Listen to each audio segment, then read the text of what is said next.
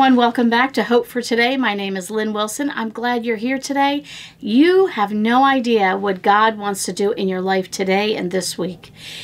You need to know He brought you here to hear this message. You might be listening to this during this holiday time. You might not listen to this for weeks to come or months to come. Whenever you're listening to this, you need to know there's a message in here that God wants you to hear. So we're we're in the Christmas season. Merry Christmas everyone. Merry Christmas. If I don't get to see you, I wanted to wish you a Merry Christmas. So, one of the things that I love to do, as a matter of a fact, I did it last night with my mom. I love looking at the Christmas lights, all the holiday lights that they put up. So, my mom and I did some shopping last night, and after that, we went back to the old neighborhood where I grew up, and we just drove around. And um, we looked at all the houses with all the lights. You know, the battle of do you do the white lights? Do you do the Christmas lights? Do you do the lights inside the windows? Do you do it all outside the house? Do you add extra festivity things, you know, pop up things that you put on the lawn, or do you not do that? It was just really fun. And for some reason, this year seems to be more festive, I guess you'd say it. I think people are trying to kind of get over 2020 and move forward. And, and I know the radio stations in our local area are promoting do holiday lights and let's light up the world and let's light up our town and let's light up our county and so on. And these are the things that they're talking about. You know what? There is one original light that we're going to talk about, and it's to do with this Christmas tradition holiday season. So we've been talking about traditions. We've talked about the Christmas wreath you hang on your door, which is a circle, which represents eternal life, which is what the Lord Jesus Christ did for us. The whole reason of Christmas is for um, us to be able to have a Savior. And we put up our Christmas tree and we talked about that. You can catch that podcast if you missed it. And the tradition behind that is when you cut the tree down, it represents the death of Christ. And when you raise the tree up, it's his resurrection. I know there's a lot of people out there that, you know, boo, boo, boo, we don't do Christmas, we don't do this, we don't do that. It represents this, that, and the next thing. Listen, Christmas, whether you celebrate it on December 25th or you celebrate it on another day, it's still the same story. There was a baby born named Jesus, and he came to save the world. End of discussion. I don't care when you celebrate it, I don't care really how you celebrate it whether you put up a tree or you don't put up a tree, you put up the lights or you don't put up the lights. The whole point is for us to remember the reason for the season. But I think it's been fun to go back and look at some of the traditions that we do and why do we do it. I always I was always a kid that would ask why. Well, why why do we do that? Why do we do it that way? And um, I shared a story about cooking a chicken. And uh, if you missed that, go back into last week's podcast and why did this young girl cook a chicken without the drumsticks? Why? Go back and listen to that podcast. But it was tradition, and the tradition was really three generations before that and why they did it there was a purpose in it but moving forward there was no more purpose well she never found out why why do we do that i think it's good to question why we do things um, not in a critical way but why do we do the things and i think it brings like some depth to why we now when I hang my wreath, I haven't hung a Christmas wreath up yet. I need to go actually I need to go find one. But when I hang my Christmas wreath on my door, I'm going to remember that circle represents eternity. That's what my life is all about. I've accepted the Lord as my Savior and I'm spending eternity with Him. When I put up my tree, every time I look at my Christmas tree now, we have it on a tree stand that it turns our Christmas tree in a circle. First year we've ever done that. But every night we dim the lights and we light the the lights on the tree and and I watch my tree turn in a circle. And I'll tell you, ever since I've done this study and I've done the podcast, every time that tree is turning, I keep thinking about the Lord. And it's amazing. That tree used to just be a Christmas tree. Now it represents something with the Lord and his death, burial, and resurrection is in that tree for me. The lights, we put on lights. You know, the traditions of, we got to go get the Christmas lights on the tree first. And the lights are a big deal. We got to get the lights on before we could do anything else. And, and the tradition, tradition of putting the star on the Christmas tree. who's going to put up the star and the tradition in each family as to who gets to do it.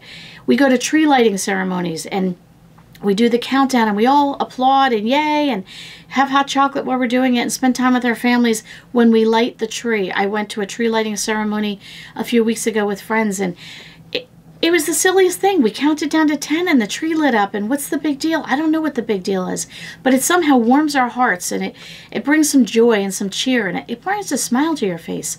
I don't think you can look at lights during the Christmas time and not get excited. There's something about that twinkle. That twinkle is something special. The star, the star of Bethlehem, that is probably the most symbolic um, item that we look at during the holiday. When you think of Christmas, you think of the star. You know, it, it, it's quite interesting when you think about. We're going to go to John 8 12 right now. It says, I am the light of the world. Whoever follows me will never walk in darkness but will have the light of life. I am where I am in the world. I am the light of the world. Jesus Christ said, I am the light of the world.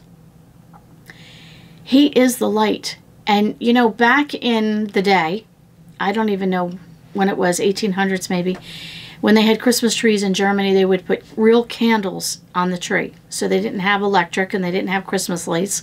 So they would put candles on the tree. Now, granted, that a lit candle with a real flame on a real tree, you can imagine how many homes were burned and, and things didn't go quite right. But they did that to have a symbol of the fact that Jesus is the light of the world. What a nice thing to think about. You know, even just lighting a candle now, I, every time I've every time I've um, lit a candle, you know, a candle in a jar, you know, a votive or a sconce on the wall or something, I have now thought about the fact that Jesus is the light of the world. To me, it is just um, mind blowing how a simple tradition can become so live in my mind and bring me right back to the Lord Jesus Christ. That should be our everyday life. Everything we do should bring us back to the gospel. Everything we do should bring us back to the Lord. Every single thing that we do. You know, we tend to complicate the gospel. We tend to do a lot of pageantry, and rituals and way the way we worship and, and we make salvation into this. You must pray this prayer.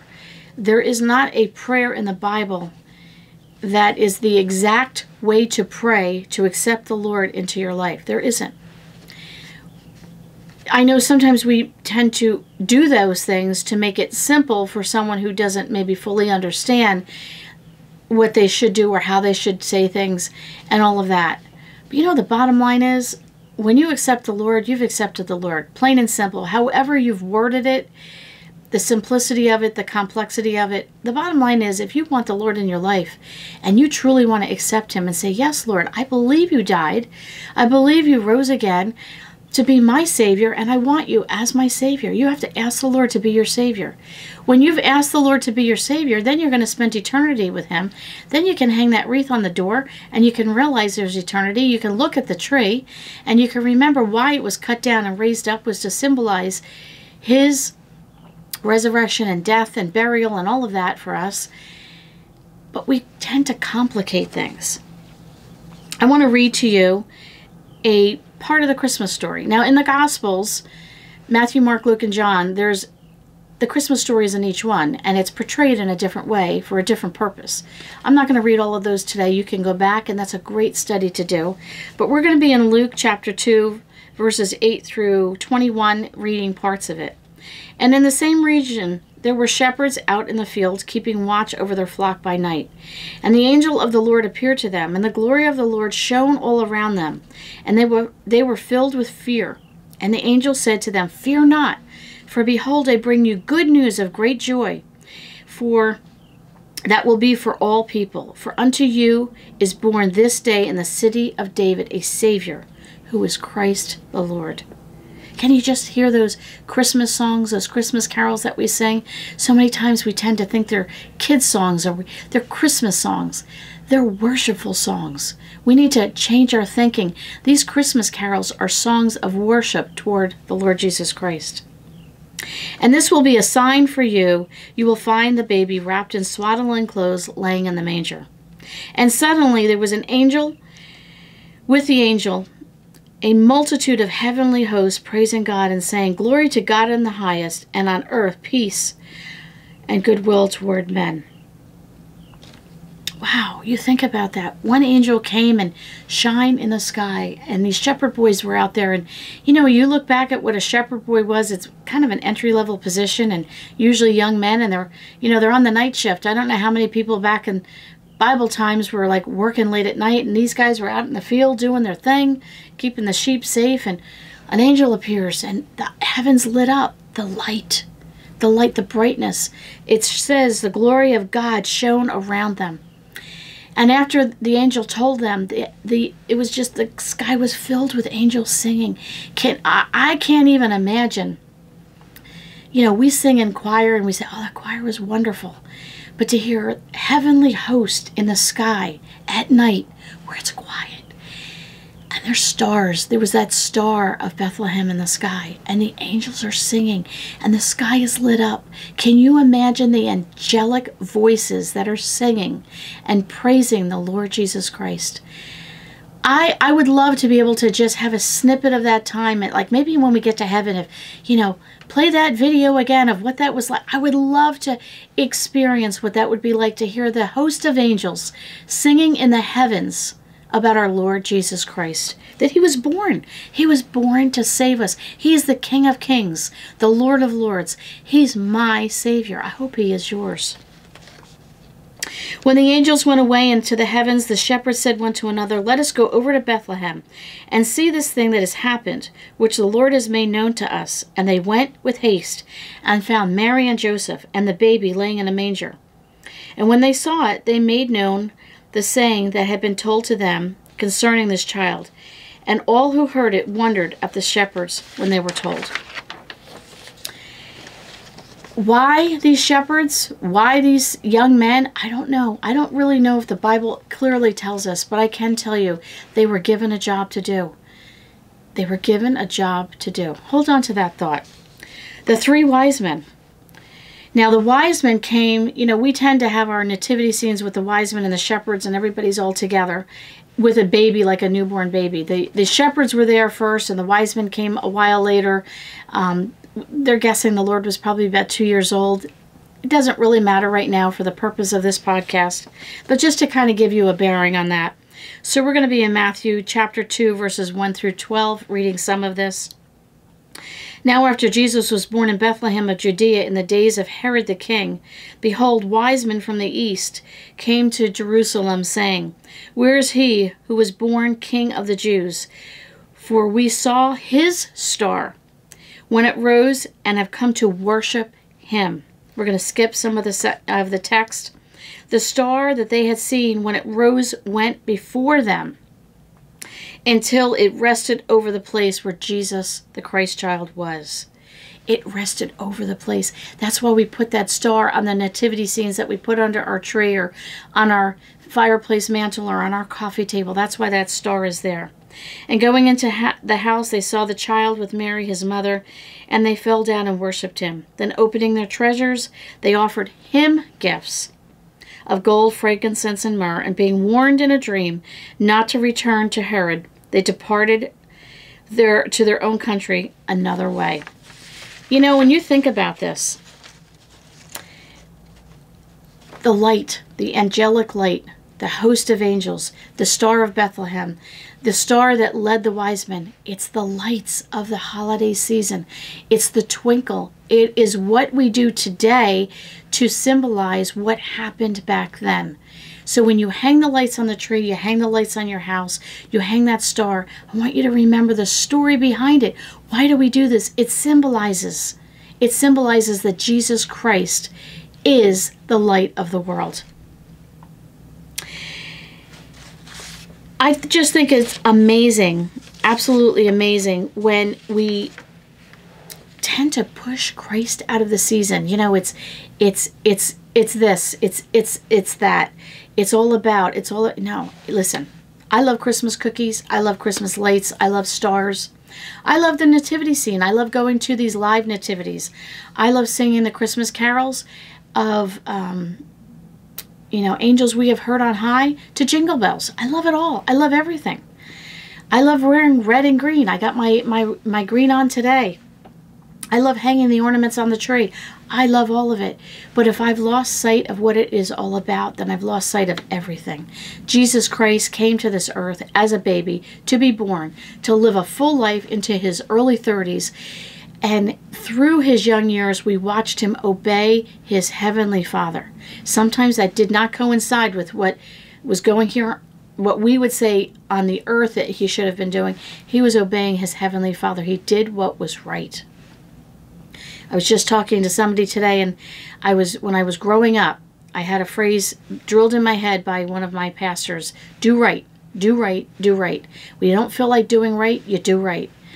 And the Lord did right growing up, and then when he became a young man, and and he was showing the disciples, and he was mentoring, and he was teaching them, to the very end of his life, when he knew what he would have to do would be to die on that cross.